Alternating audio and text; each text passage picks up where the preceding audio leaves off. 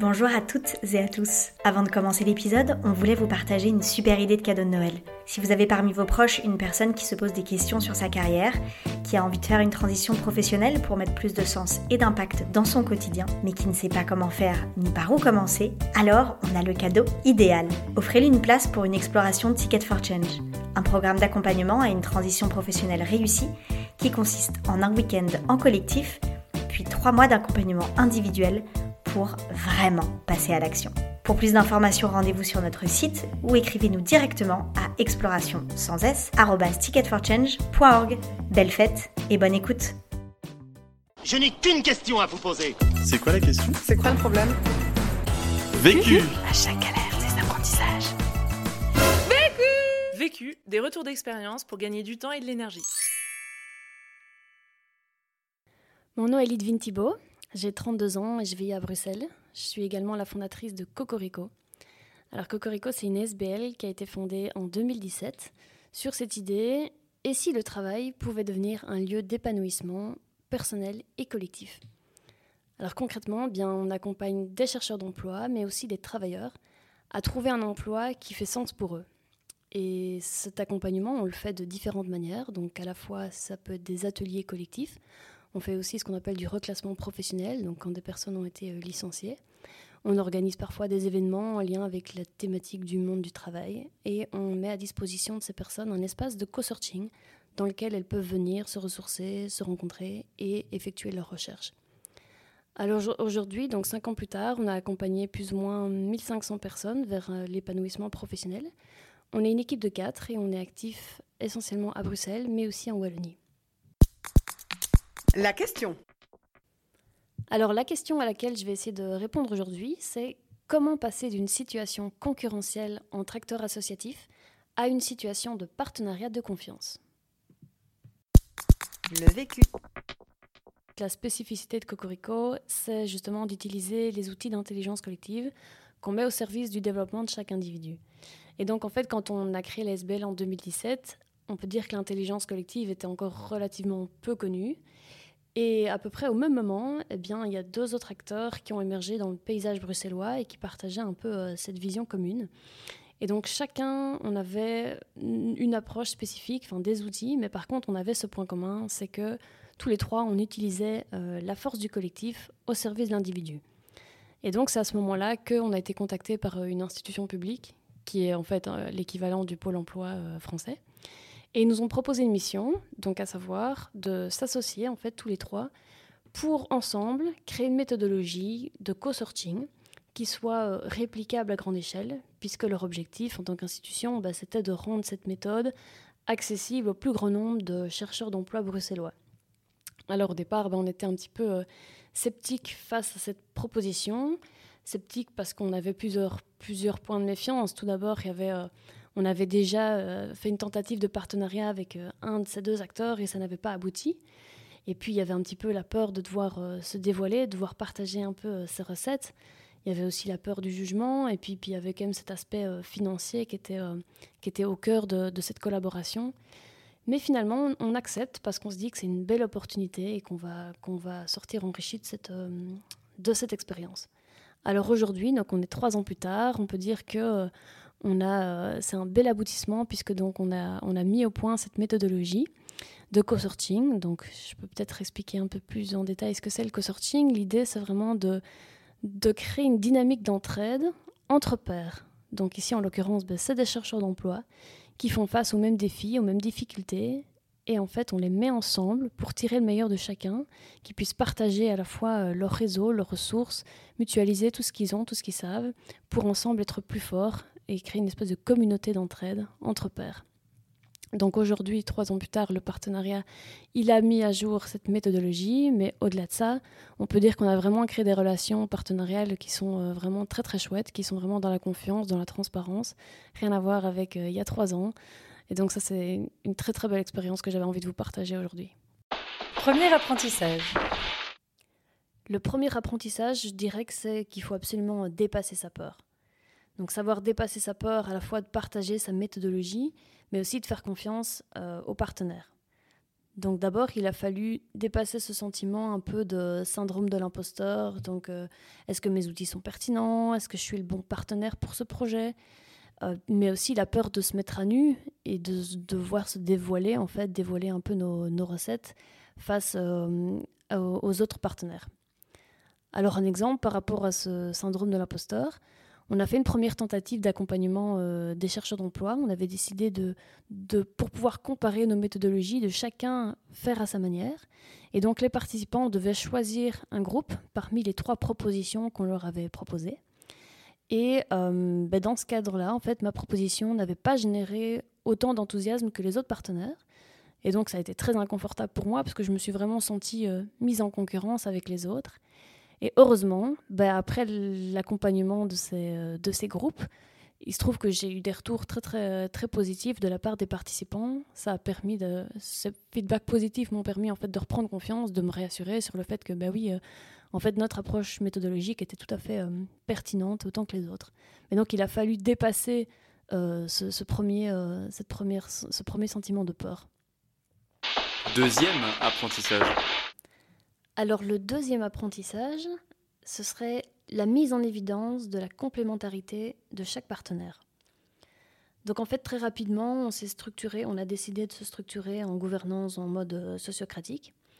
Et donc dans, ce type de processus, il y a euh, des endroits, enfin de manière régulière, le processus qui permet, qui donne de l'espace à chacun des partenaires en fait de verbaliser, de partager ce qu'on trouve qualitatif chez les autres acteurs.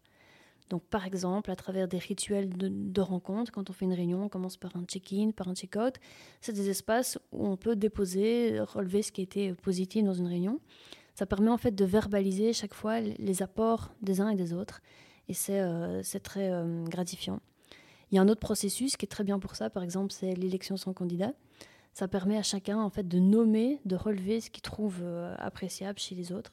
Donc ça permet tout ça de mettre en lumière les atouts de chacun et donc les avantages différenciants et donc de comprendre chacun euh, ben, quelle est notre spécificité et notre apport dans ce projet.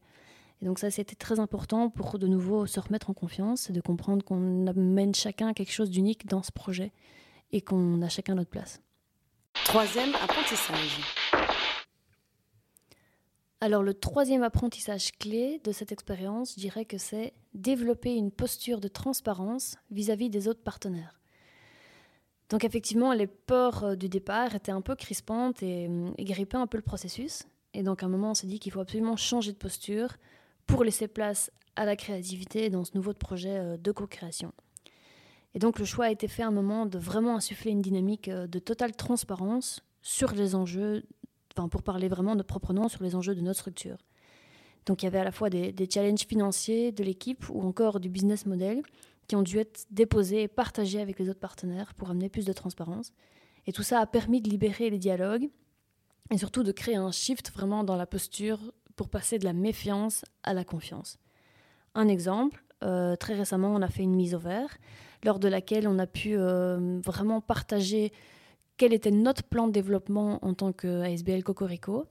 Et ça a permis aux autres acteurs de se repositionner et ça a permis d'identifier vraiment des points de, spécificité entre le projet, notre projet à nous, notre ASBL, et puis le projet co-construit ensemble. Quatrième apprentissage. Alors, le quatrième apprentissage, c'est de créer une identité propre pour le projet commun. Donc au départ, il y avait un peu un sentiment euh, schizophrénique dans le sens où c'était difficile pour nous de dissocier le projet qui était en train d'émerger avec ce qui existait comme offre chez nous, chez Cocorico, puisqu'on avait nos propres services aussi. Et donc il y a eu ce challenge de devoir un peu dissocier euh, les identités des projets pour s'y retrouver. Donc il y a eu un shift. On était en train de créer un tout nouveau projet qui avait son identité, ses offres de services qui étaient indépendantes des structures euh, partenaires et donc ce nouveau projet qui naissait avec sa propre identité, son propre contenu.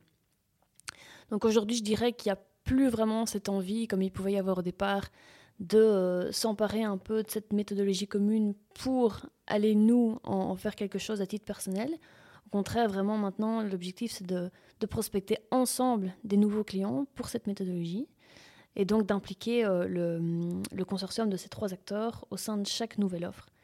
Et donc, un, indice de ça, par exemple, c'est qu'aujourd'hui, on parle vraiment en tant qu'individu et non plus en tant que en tant que structure partenaire, c'est-à-dire qu'on n'a plus ce besoin de prêcher chacun pour sa chapelle, vu qu'on a créé ensemble quelque chose de nouveau. On peut chacun s'exprimer vraiment en, son nom, en, parlant de ses préférences et de, et de ce qu'on pense vraiment de manière tout à fait authentique, et ça fait vraiment une grosse différence. Cinquième apprentissage. Le cinquième apprentissage, je dirais que ce serait dissocier les modèles économiques, donc du projet émergent, face à notre propre modèle économique. Donc cet apprentissage, il répond complètement à l'enjeu financier. Comme je disais au départ, il y avait un peu une méfiance initiale qui tournait beaucoup autour de l'argent, à savoir donc la peur de perdre l'appel à projet ou bien de ne pas bénéficier d'une enveloppe financière qui soit suffisamment importante pour chaque acteur, chaque infrastructure. Donc il y avait quand même un, vrai sentiment d'incertitude à la fois sur le budget disponible au départ, mais aussi sur comment en fait il allait être réparti, alloué entre, entre les structures partenaires.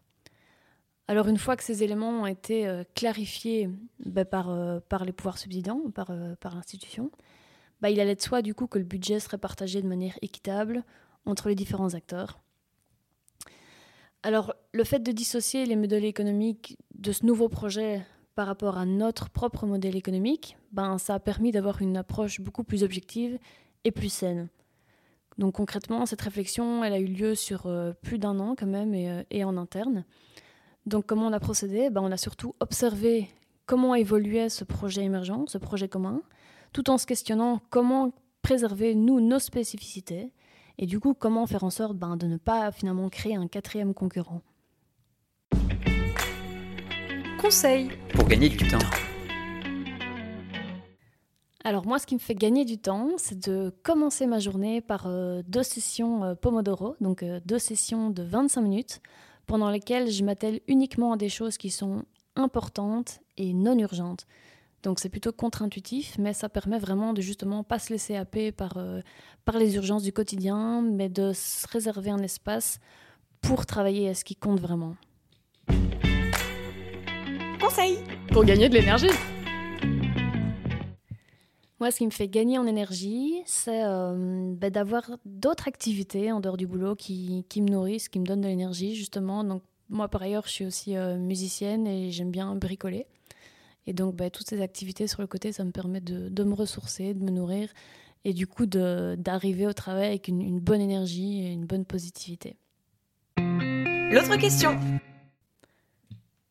alors la question que je me pose en ce moment, elle tourne un peu autour de cette notion d'argent en fait qui est très tabou dans, le milieu de l'économie sociale. Et la question que je me pose, c'est pourquoi finalement on a besoin de, de, de, connoter cette économie avec ce terme social qui pour moi devrait être présent de facto dès lors qu'on crée une entreprise, c'est pour répondre à un enjeu, pour répondre à une problématique. Et donc le fait de mettre tellement le focus sur le social, j'ai l'impression que ça, ça empêche les entrepreneurs de générer de l'argent. Or, c'est le cœur d'un projet entrepreneurial, c'est qu'il y ait une notion euh, économique, c'est que ça crée de la valeur justement pour pouvoir aussi ben, simplement créer de l'emploi. Et donc en, équipe, on, s'est beaucoup formé, interrogé par rapport à ce rapport à l'argent. C'est quelque chose sur lequel on chemine, mais pour lequel on a encore pas mal de questionnements. Donc euh, je dirais que ce serait ça qui reste un peu euh, en suspens. Ce podcast a été réalisé par Janita et Florent, deux podcasteurs bruxellois issus du milieu associatif. Formateurs et facilitateurs de profession, ils souhaitent à travers leur podcast faire émerger une génération d'acteurs de changement qui contribuera activement à la transition écologique, économique et sociale en Belgique. Si tu es arrivé jusqu'ici, c'est qu'a priori tu as aimé ce que tu as écouté. Alors n'hésite pas à t'abonner, à nous laisser un commentaire et une pluie d'étoiles sur Apple Podcast. Et si tu souhaites toi aussi réaliser tes propres podcasts, rendez-vous sur notre site ticketforchange.org où tu trouveras l'accès à notre formation en ligne. À la semaine prochaine! Vu, vécu, vaincu. Pour plus de vécu, clique vécu.org. Je voulais te dire, euh, tu sais, on, on a tous nos petits problèmes.